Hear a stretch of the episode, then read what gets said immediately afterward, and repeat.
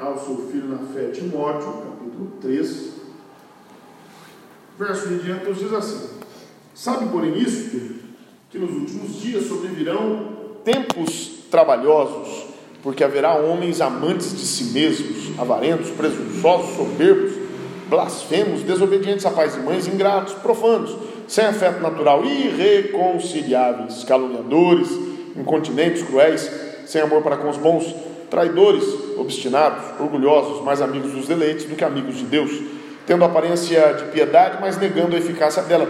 Destes, afasta-te. Somente até aqui. Você pode dizer amém?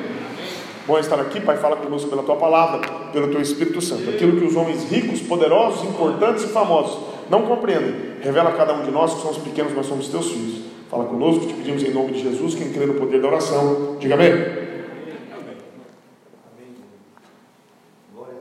Mas nós iniciamos uma série de mensagens sobre, nós demos aqui um, um título informal, né? Sai fora deles. A Bíblia diz: Destes, afasta-te. Nós já explicamos aqui que existem algumas pessoas, das quais, obrigado meu amigo, Deus abençoe, das quais, infelizmente, a Bíblia nos manda afastarmos. O, o mundo rechaça essa teoria, o mundo rechaça essa doutrina. O mundo diz: não, não, mistura tudo, tudo está valendo, tudo está podendo. A igreja tem que ser amiga do mundo, a igreja tem que abrir as portas para o mundo, a igreja tem que se adaptar ao mundo, a igreja tem que ser aplaudida pelo mundo, buscar a aprovação do mundo. Então, esse tipo de discurso é um discurso de ódio. Já viu? Discurso de, eles falam que é discurso de ódio. Nós não podemos falar contra nada que contrarie os padrões do mundo. Se nós contrariarmos, eles podem nos agredir em tudo. Eles podem passar por cima do nosso estilo de vida, passar por cima da nossa fé, ofender a nossa fé, nos chamar de ignorantes, nos chamar de tudo que eles quiserem. Aí é liberdade de expressão. Mas quando a igreja emite a sua opinião, aí não é liberdade de expressão, é discurso de ódio. Eu tenho pavor de rotular as pessoas. Eu não gosto de rotular as pessoas. Sabe por quê? Porque os rótulos não servem para nós. Eu não sou 100% do tempo bom, mas também não sou 100% do tempo mal. Eu sou um homem em obras, eu estou em crescimento, eu estou sendo aperfeiçoado pela palavra de Deus e pelo Espírito Santo. A Bíblia nos manda crescer na graça e no conhecimento. Nós estamos num processo de reforma, de melhora, de conhecimento, de transformação. Mas as pessoas insistem em colocar rótulos, no, porque esse é o jeito do mundo agir. Eu não sou bolsonarista, mas tem uma coisa que me irrita, por exemplo, as pessoas dizerem assim, a ala militar do governo, os, principalmente os de esquerda, enche a boca para falar, é porque a ala militar no governo, desculpa, não tem ala militar no governo, o cara é um funcionário público, não interessa se ele é militar, agora ele é ministro da, da saúde, agora ele está em outra função, isso é óbvio, isso é básico, a ala militar, eles querem colocar rótulo nas pessoas, né? O, a ala evangélica, né? A, a bancada evangélica, a bancada da bala. Bancada BBB. A ban... Oi? Bancada BBB. Ban... Bala, Bíblia e Boi. Ah, é, eles falam que é a bancada BBB, bala, Bíblia e boi, né? que é a bancada que apoia Bolsonaro. Eles querem colocar rótulos para nos desmoralizar para nos resumir a um simples rótulo. Cuidado com quem quer rotular você. Cuidado, porque isso acaba. Se você aceitar o rótulo, vai ser um grande problema. Uma vez eu estava assistindo uma palestra de um educador, Roberto Carlos. Ah, me esqueci o nome dele. Ele foi criado em lares adotivos. Eu vou pesquisar o nome dele, vou dar. Assiste, assiste a matéria dele no Jô Soares, a entrevista dele com o Jô Soares. É fantástica. Ele foi criado em lares adotivos, abandonado pelos pais, cresceu na rua. E a primeira vez que ele esteve na presença de uma psicóloga ou psiquiatra, coisa que o valha, ela falou bem assim: esse menino tem dislalia, dislexia, e não sei o que lá. Aí tudo que acontecia na vida dele, o pessoal ia dar bronca falando: ah, mas eu tenho dislalia, dislexia, dislalia, tudo aqui, eu tenho, eu sou normal. Meu Deus. Aí todo mundo diz: esse menino nunca vai aprender, esse menino não vai dar nada. Esse menino, ela rotulou um menino de 11 anos. E esse menino de 11 anos, negro, abandonado nas ruas, se tornou um grande educador com destaque em todo o Brasil. Você pode dar glória a? Sabe por quê? Porque ele não aceitou o rótulo. Não aceitou o rótulo. vou aceitar os rótulos que colocam em mim. Eu não vou aceitar as pechas que colocam em mim. Não vou aceitar. Ou eu vou ironizar, quando era menino eu ironizava. Quem recebeu apelido no colégio? Quanto mais você ficar bravo, mais o apelido pega. Você tem que levar na esportiva, na brincadeira. O povo colocava um apelido em mim, eu devolvia com dois apelidos. Ele parava, ah, Samuel é ruim, o apelido dele devolve. Não vou mais colocar apelido de Samuel, não. A gente vai se defendendo como pode, a gente ignora, ironiza. Né? A gente vai se defendendo com as armas que Deus dá, com a sabedoria que Deus dá. Às vezes a gente repreende, de acordo com a situação. A gente vai se adaptando. Cuidado com o rótulo. Ainda mais rótulo em nome de Deus. Está lembrado quando Eliseu estava passando? Colocaram um rótulo nele. Qual rótulo colocaram nele? Vai, careca! Sobe, careca! Sobe, cara! Veio uma ursa e jantou criança. Jantou os meninos tudo. Você deve colocar rótulo em ninguém. Então, é, é essa mania da esquerda, essa mania do mundo, de querer nos rotular, para mim não vai pegar. O único rótulo que eu aceito foi um, um rótulo que surgiu numa igreja chamada Antioquia, que por acaso deu o nosso nome aqui. A igreja de Antioquia da Síria, que dá o nome dessa igreja, foi o primeiro lugar na história do mundo que quem seguia Jesus foi chamado de cristão. Você pode dar a Deus por isso? Esse rótulo eu aceito. Se fala, esse aí é um cristão, eu falo, sou eu mesmo. Cristão, cristão daqueles cristão fundamentalista, com fé, com convicção. Pode chamar de cristão. Eu porque eu não gosto de tatuagem, mas uma que eu tatuaria é cristão, tá entendendo? mas não gosto de tatuagem. Não estou dizendo que é pecado, não. Não vou entrar nessa questão polêmica hoje, não. Assembleando do Papa Amarelo, como diz alguém, é o pai do Juninho que diz. Assembleando do Papa Amarelo. Eu nem sei por que essa expressão do Papa Amarelo, tenho que aprender.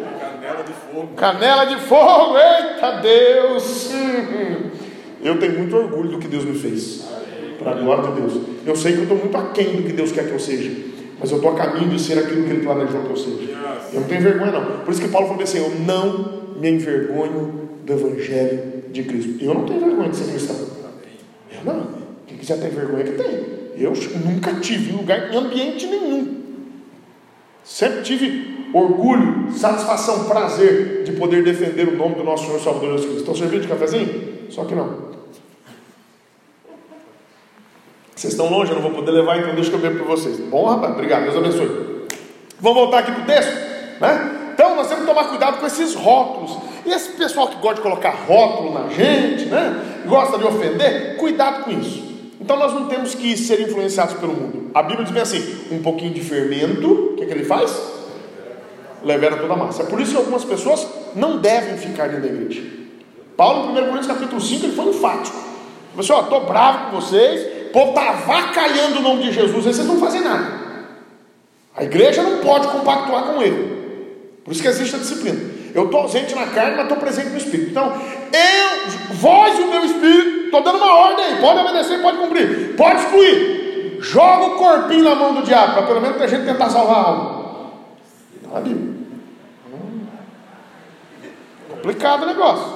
Complicado o negócio. Então nós não podemos ah, pastor, essa mensagem do Senhor, ela não é democrática.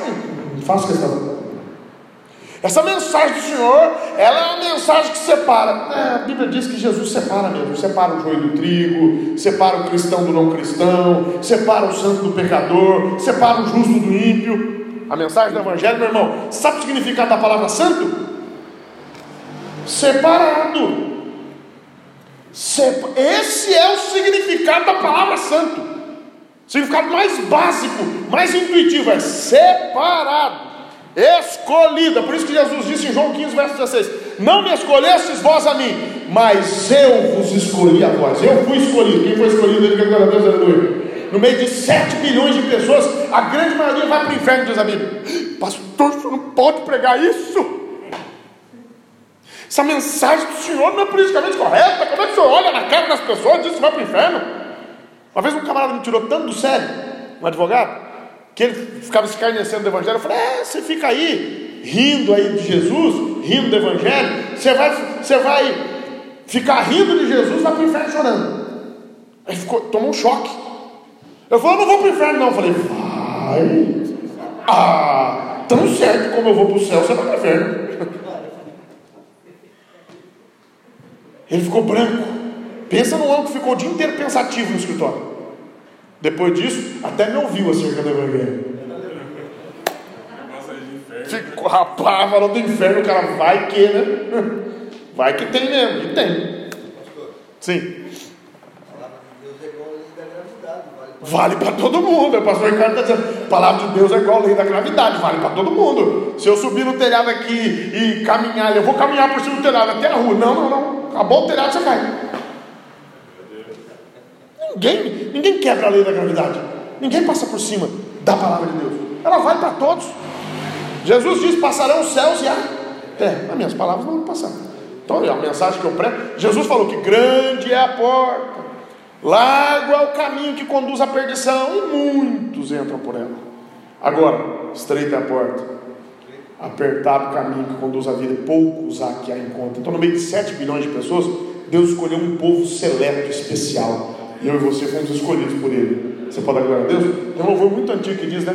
O caminho, se o caminho é estreito, a porta é também. Tudo está feito, não demores, vem. No portal da vida, Cristo acharás. Esqueci o resto, mas vou lembrar. É da harpa cristã. Muito bom. Então, se o caminho é estreito, a porta também. Essa é a verdade do Evangelho. Mas, por que eu estou dizendo isso? Porque a igreja não pode ter vergonha de pregar o que ela tem que pregar. Não significa que nós odiamos as pessoas. Não significa que nós estamos torcendo para as pessoas irem para o inferno. Não, ao contrário. Nós não queremos que elas vão. Nós queremos que todos se salvem. Por isso que nós somos tão incisivos na pregação do Evangelho e tão corajosos para pregá-lo. Porque a Bíblia diz em 1 Timóteo capítulo 2, né? Vamos começar do verso 1 lá, né? Admoesto-te, antes de tudo, que se façam orações, deprecações, intercessões e ações de graça por todos os homens, pelos reis, pelos que estão em eminência, para que tenhamos uma vida quieta e sossegada, em toda piedade e honestidade, porque isto é bom e agradável diante de Deus, nosso Salvador, que quer que todos os homens se salvem e venham ao conhecimento da verdade. Você pode dar glória a Deus que Deus quer salvar todos? Deus quer salvar todos. Nós precisamos pregar para todos, mas nem todos aceitarão. É uma verdade do Evangelho. Mas nem por isso nós vamos deixar de pregar para todos, né? Eu não escolho para quem eu prego. Eu não escolho para quem eu prego. Eu prego para todos. Que vão fazer com a mensagem é problema de cada um. Eu quero me desincumbir do ônus e da responsabilidade que Deus me deu. É pregar o Evangelho sem mistura. E aí cada um faz com a informação aquilo que achar melhor. Amém, amados? Mas voltando para o texto, nós, olha, 15 para as 9, gente, esse relógio aí está rápido, mas relógio de pandemia fica diferente. Relógio de pandemia, o Covid acelera ele. O Covid acelera batimento cardíaco, está acelerando o relógio, não é possível. Mas brincadeiras à parte, nós já vamos terminar. Eu vou, eu vou falar, se der, pelo menos de um aqui, né? Vamos lá. Nós falamos no último culto, verso 3, sem afeto natural. Ah, hoje é irreconciliáveis. Hum. Há uma versão que diz assim, implacáveis. Meu Deus do céu. Tem gente que não dá esquema, né? Tem gente que não dá acordo. Aí, ó, vou acalmar teu coração. Puxa vida, pastor, eu sou irreconciliável, porque eu tive um problema com o camarada, nunca consegui me reconciliar. Calma. O problema não é você, o problema é ele. Eu não posso me reconciliar com quem não quer reconciliação. Eu não posso me reconciliar com quem não se arrepende. Qual é o, o básico da reconciliação? Arrependimento. Existe reconciliação sem arrependimento? Não. Não. É por isso que, infelizmente, algumas pessoas torcem a palavra de Deus de uma tal forma, chega a doer o coração da gente e escravizam pessoas debaixo do seu sadismo. O que é sadismo? É o desejo de fazer o outro sofrer, é ter prazer em fazer o outro sofrer. O que é o masoquismo? É o prazer de sofrer na mão dos outros. Isso é um perigo, hein? Tem algumas pessoas que são sádicas, ele tem prazer em dominar, por isso que a Bíblia diz: ninguém vos domine ao seu bel prazer, sobre o pretexto de doutrina dos anjos, culto aos anjos, isso não existe. Não existe. Nós temos que tomar cuidado. Aí a pessoa é sádica. Ela tem prazer em humilhar, em escravizar, em manter os outros sob seu domínio, com as piores torturas emocionais, físicas até. E tem gente que infelizmente tem uma tendência para o masoquismo. Aí fica fica perigoso. Porque parece que acha lindo sofrer, é o crente Amélia. Você lembra da música? Nem sei quem, quem fez a música. Amélia que era mulher de verdade, lembra? Amélia que era mulher. É, vocês lembraram, né? Vocês ouviam samba, né? Deus está revelando. Mas a Amélia, a Amélia passava fome e achava bonito. A Amélia vivia uma vida desgraçada e achava lindo. A Amélia sofria no casamento, sofria na vida, sofria. Era aquilo que a mulher de verdade. É lógico que estava debaixo do pé do cavalo. A mulher é verdade mesmo. Minha mulher é tão grande, nem se eu quiser pisar, eu piso. Vigie. a brincadeiras à parte, peraí, nós temos que usar de sabedoria. Vamos colocar as coisas no lugar? Às vezes, a, primeiro, é impossível que você se reconcilie com quem continua te magoando. É impossível que você se reconcilie com quem continua te caluniando. É impossível que você se reconcilie com quem continua te fazendo mal. E já viu que essas pessoas que fazem o mal dentro da igreja, fazem o mal na vida, eles vão e judiam da pessoa, não é assim? Judia, fala mal, maltrata, detona, arrebenta. Quando você toma uma posição, ou de se afastar deles, ou de reagir e a parar, cessar a injusta agressão, aí ele fala assim: Nossa, mas cadê o amor? Você não é crente? Você não é pastor? Você não é um líder? Peraí, pode? Não! É assim, eu tenho que ficar batendo você o resto da vida, você tem que ficar dando glória. Eu tenho que caluniar o resto da vida, você tem que sair na foto comigo. O que, que eu estou dizendo? Eu estou dizendo que ele está certo. Se eu comungo com o caluniador, eu estou dizendo o quê? Ele está certo, é verdade. Não está mentindo, não. Estou lá com ele, do lado dele, saindo na foto com ele, participando das coisas dele. Eu estou mentindo, mano? Ah, vamos entender o que Jesus falou? Se der tempo, a gente termina. Se não der tempo, eu volto. Eu volto quinta-feira que vem, que o assunto é forte. É, é poderoso isso aqui. Primeira coisa, nós precisamos entender os textos bíblicos. Como eu disse, tem gente que não entende nem língua portuguesa, vai entender teologia. Ele não sabe nem ler um texto para entender a língua. Como é que vai entender o mistério? Se o cara não entende a língua, ele vai entender o mistério? Se o cara não entende o básico, ele vai. A, a Rede Globo Televisão, eles são terríveis. Tem uns endemoniados que levantam a bola e chutam. Você lembra de um pastor que apareceu no Fantástico? Que ele foi ler um texto, né? De Oséias, né? Ele falou assim: vai lá, pega uma mulher e adultera. Na verdade, estava lá uma mulher adúltera. Está falando de Gomer, que se casou com Oséias. Aí ele foi lá. A história é o seguinte: esse pastor falou que Deus, na madrugada, revelou a ele que ele tinha que dormir com a mulher do presbítero. Que Deus mandou. Não sabe ler. Olha o perigo.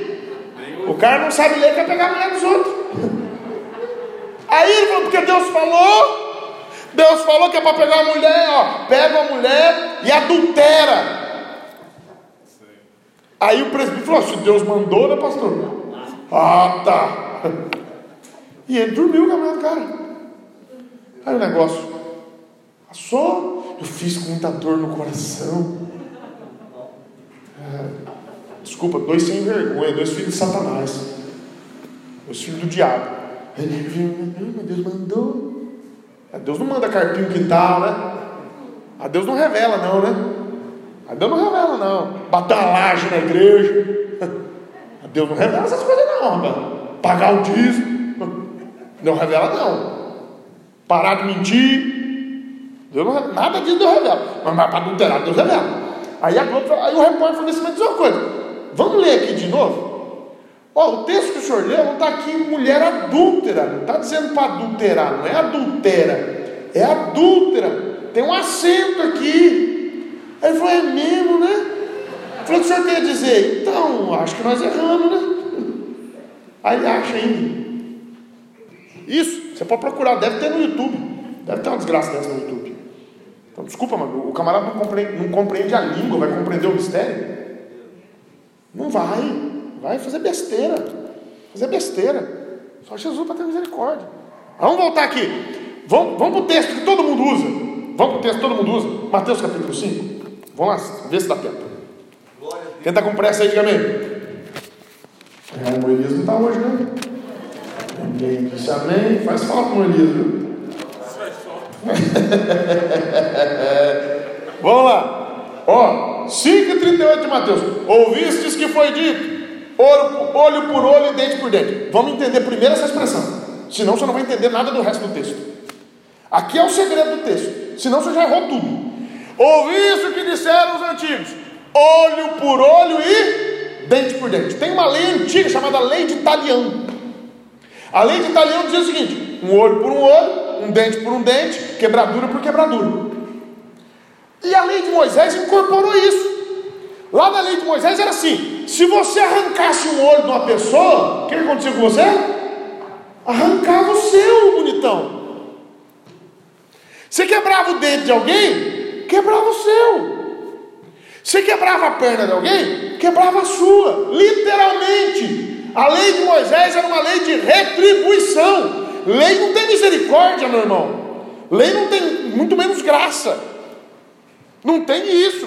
Misericórdia é quando Deus não te dá o que você merece. E graça é quando Deus te dá o que você não merece. Naquela época, não. Pra você ter uma ideia, Israel era assim. E se você matasse alguém? Você matava alguém? Tinha o vingador do sangue. Quem era o vingador do sangue? Por exemplo, alguém mata, Deus guarde, né? Deus preserve meu pai muitos anos de vida. Mas alguém matasse o bispo. Quem era o primeiro na linha de vingador do sangue? Se, aqui fosse Israel, alguém matasse o bispo aqui no centro da cidade, alguém me ligasse a mãozinha, acabaram de matar o bispo. Ah, já pegava o trevão então, botava na cintura e falou, opa! Antes de enterrar, eu vou lá. O cara já saía. De um lado do Jordão, de um lado do Jordão tinha seis cidades refúgio. Do outro lado do Jordão tinha mais seis cidades refúgio. O cara corria, irmão. Ó. Se ele chegasse na cidade refúgio, era o pique. Quem já jogou? Eu estou no pique, botava a mão. Mais ou menos assim, né? No pique não pode pegar. Eu estava no pique. O cara... o cara corria pro pique, irmãozão. Se desse bobeira, morria. O cara, ó. E o vingador do sangue atrás. No veneno para matar o cara. Aí o que acontecia? O vingador do sangue não desistia, não. Ele ficava de campana. O cara tinha que ficar uns anos lá e prescrevia o crime. Mas o cara não desistia, não. Os caras montavam barraquinha. Falava, um dia você esquece. Um dia você sai na rua. Vocês estão rindo assim? Olha, a coisa era séria, a coisa era bruta. Era retribuição. Você pensa que é igual hoje no Brasil, que as empresas de telefonia roubam a gente, né? O pessoal faz o que quer, aí pega milhões do cara, a indenização até tabelada, 5 mil. Naquela época não. Sabe quanto era a indenização naquela época? Quatro vezes mais. Por isso que Davi falou bem assim: esse homem que pegou a cordeira vai restituir quatro vezes. Estava na lei de Moisés. Restituir quatro vezes mais. A lei era olho por olho, dente por dente. Jesus está falando do que aqui? Vingança. Jesus está falando de vingança. Você entendeu o texto, você tem que falar: Jesus está falando de perdão? Não, ele está falando de vingança. Ele está falando do que acontecia na lei. Ele está falando do que era prático em Israel. Falou: vocês ouviram o que disseram os antigos, né? É para vingar o cara, né? Fez, toma de volta. Não é assim? Ele falou: não, a partir de hoje não vai ser mais assim. Vamos entender o texto? Vamos seguindo aqui. É por isso que eu digo: o cara não entende nem a, a língua, cara. Aí vai, desculpa, viu, minha sinceridade, mas tem uns caras que não podia nem, não passava nem na, na, na, na prova para nada, e vai, eu sou pastor, eu não sou elitista, não, viu, amados? Eu não sou elitista, não. Porque meu avô era autodidata, nunca estudou num banco escolar. Mas manjava de Bíblia, rapaz. Deus revelou a ele, ele estudou a vida inteira. Uma coisa que eu acho muito legal no Brasil, deu errado, né? No Brasil, até o que parece que vai dar certo, está errado, né? Eu achei muito lindo quando o Lula assumiu a presidência do Brasil. Falei, puxa, um, um, um operário, cara, coisa bonita, velho. O cara veio de baixo. E você pode falar tudo do Lula, menos que ele é burro, né? Ele é autodidata, né? Ele é muito inteligente. Se bobear, ele dá um nó em nós, né? Ele é muito inteligente, muito preparado. O cara impressionou o mundo. Com a oratória dele, com a capacidade dele, tudo pro mal. Mas nós acreditamos, né? cara era bom, rapaz. Cara, olha, o cara tinha lábia, velho. É impressionante. A gente até batia palma, velho. O cara descia na igreja testemunhar, a gente chora, oh, Jesus usa. Terrível, é coisa linda, né? Gente, oi. Eita, o homem é bom, hein? Esse dia ele falou que não existe no Brasil um homem mais certo que ele. Não tem pastor, não tem padre. Ele falou: não tem pastor, não tem padre, não tem papa mais honesto que ele. O homem é bom, cara. Por quê? Por que ele é bom? Porque tem gente que acredita. Também tem gente que acredita em doente, né? Papai Noel, tal. Não é muito, né? Que acredita no Lula. Mas o que eu estou querendo dizer? Nós precisamos saber que ou você é autodidata, ou Deus te dá, né? que Deus dá mesmo. Eu conheço pastores que mal têm primário, mas quando abre a boca para pregar a palavra, meu irmão, se meta besta, não, que o cara tem unção, graça, conhecimento. Conhecimento do cara profundo, profundo, Bíblia na alma, Bíblia na vida. Deus revelou, e o cara também foi buscar, né? Foi buscar. Agora, um país igual o nosso, que a gente chama de dicionário de pai dos burros. O brasileiro tem, tanto desapreço pela própria língua que ele chama o dicionário de pai dos burros. Não, é pai dos inteligentes. Porque a gente não sabe tudo, né? Eu quantas vezes eu estou estudando, eu vou lá, pego o dicionário. Tem uma palavrinha lá que eu me enrosco. Eu falei, eita, isso aqui. Né? Aí tem que, tomar, tem que ter humildade para estudar, né? Senão dá. Eu, eu, uma vez um camarada estava na igreja e falou assim: Ô oh, Senhor, faz de mim um nécio. Eu quero ser um nécio na tua presença. Aí alguém falou: Que é isso, irmão? Falei, é, eu quero ser um nécio. Você sabe o que é nécio, irmão? Não, eu li lá no Salmo, né? Disse o nécio, não a Deus. Então eu quero ser um nécio, né? Então, não, o nécio é tolo, burro, estúpido, ignorante. Ele estava orando, Senhor, vai mim um nécio. Deus do céu, cara. Aí fica complicado, né? Se o camarada não tenta saber do que está falando. Eu digo para vocês, eu não sou elitista, mas muito pelo contrário. Muito pelo contrário. Eu penso que o Evangelho ele é mais revelado aos simples do que aos eruditos, viu? O Evangelho não sobreviveu pela mão dos, dos intelectuais. O Evangelho sobreviveu pela mão dos pescadores, das lavadeiras, dos homens da construção civil, homens simples que Deus usou para construir a Assembleia de Deus no Brasil. Esses homens é que têm preservado o Evangelho. Não é cara inteligente. Não é. Depois você lê Paulo falou: Vede, irmãos, que não são muitos os sábios segundo o mundo entre nós. Já leu isso em? Paulo fala: Não são muitos sábios segundo o mundo entre nós. Não são muitos. A gente não tem muito médico, a gente não tem PhD cientista. Albert Einstein nunca congregou aqui com a gente, ninguém na família dele. Não tem muita gente assim. Mas não é esse o plano. O plano é que Deus escolheu as coisas loucas deste mundo para confundir as sábias as coisas fracas deste mundo para confundir as fortes, as coisas vis deste mundo e as desprezíveis para aniquilar a que são, a fim de que nenhuma carne se glorie perante ele. Você pode agora a Deus por essa palavra? É por isso que eu tenho esperança de Deus me usar. E nós temos que ter esperança de Deus nos usar. Que Ele não usa o mais capacitado, Ele usa quem está à mão, quem está disponível, quem quer ser usado. Ai, gente, está na hora de acabar. Então Jesus está Jesus está falando do que aqui? Vingança. Se você não entender esse ponto inicial, é por isso que o cara fala assim, olho por olho, dente por dente, parece uma coisinha sem, sem nenhuma implicação, né? Sem nenhum. Não, isso aqui é forte, isso é definitivo. Era como Israel vivia, olho por olho, dente por dente. Aí Jesus segue dizendo: Ouviste o que disseram os antigos, olho por olho, que foi dito, olho por olho, dente por dente. Eu, porém, vos digo que não resistais ao mal, mas qualquer te bater na face direita, oferece-lhe também a outra. Qual é o contexto? De vingança. Quando Jesus vem assim: se alguém bater na tua face direita, dá também a outra. Ele está dizendo: não se vingue. Oferecer a outra é não exercer o direito de vingança. Vamos analisar friamente. Sem o Evangelho, sem Cristo, tá bom? Vamos eh, avaliar aqui como homens. Alguém acha a vingança injusta? Ah, não, irmão.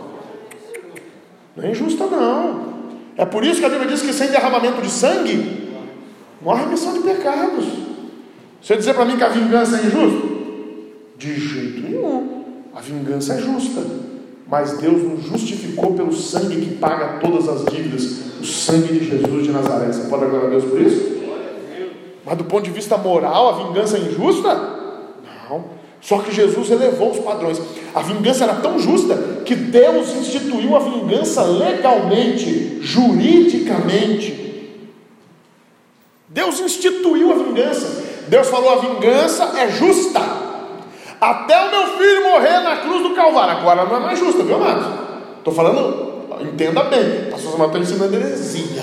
Diz que vingar, eu já vou até comprar um revólver. Agora o povo vai ver. Facão, peixeira, soco inglês, canivete. Agora vai andar. Não, tá, não, mano, é isso que eu estou falando. Entenda. Entenda. Estamos falando de velha aliança. Jesus já revogou isso, não vale mais. Não vale mais, mas valia. E era justo. Era tão justo que Deus colocou na lei. Deus falou: Eu quero que seja assim. Faz que é justo. Faz que é certo. Mas eu, eu gosto muito de Romanos capítulo 5, verso 1. Sendo, pois, justificados pela fé, temos paz com Deus por nosso Senhor e Salvador Jesus Cristo. É por isso que a Bíblia diz em Romanos capítulo 8, verso 1, porque agora nenhuma condenação há, condenação da lei, da vingança, da retribuição, nenhuma condenação há para os que estão em Cristo Jesus, que não andam segundo a carne, segundo a lei, mas andam segundo o Espírito. A próprio Paulo disse: a letra mata, mas o Espírito vivifica. A letra mata mesmo, irmão. A lei mandava matar. Não tinha conversa, não. Adulterava, era na pedrada. Glória a Deus. Não ia ter pedreira suficiente no Brasil. Ia faltar pedra. Aí Deus falou assim: não, não vou acabar com a humanidade, não. Vamos, vamos maneirar esse negócio aí. E eu vou instituir o perdão para a glória de Deus. Amados, Jesus está falando de vingança. Eu queria continuar, eu queria continuar. Mas tem juízo, é melhor vocês saírem com um pouquinho de fome do que sair fastiado. Eu volto quinta-feira. E aí nós vamos seguir o raciocínio aqui, tá bom? Para a gente entender o texto sagrado. E para ninguém vir com conversinha fiada, não. O cara morde você, bate em você, trai você, judia de você, calunia você, rouba o teu dinheiro, é desonesto com você. Ele fala, ah, mas o amor. Você não vai, você não vai deixar eu virar a faca, eu só cravei. Eu queria dar uma viradinha. Será que dá? Conta para mim. Não, não é. Jesus disse que a gente não pode se vingar. Então nós vamos entender esse texto aqui com toda tranquilidade e ninguém vai vir com conversinha fiada para poder te maltratar, para se aproximar de você para mentir, se aproximar de você para tirar vantagem, se aproximar de você para derrubar a tua casa, para tirar o seu esposo, para tirar a sua esposa. É. É. Não, deixa eu aqui. Estou fazendo mal a ninguém. Hum. Vai nessa. Fique de pé em nome de Jesus. Coisa boa estar na casa do Pai. Obrigado, Pai, pelos momentos que estivemos aqui meditando na Tua palavra, Pai, recebendo conhecimento que vem do alto, para que nós possamos aplicar na nossa vida e ser sábios para a glória de Deus em nome de Jesus. Tira do nosso coração a vingança, tira do nosso coração o ódio, nos dá sabedoria para amar sempre, perdoar sempre e esquecer sempre e continuar sendo prudentes como a serpente para não cairmos novamente no erro. Nós pedimos em nome de Jesus a tua bênção, a tua salvação, a tua cura e a tua paz. E já te agradecemos porque cremos em ti no teu poder. Quem crê no poder da oração, diga amém.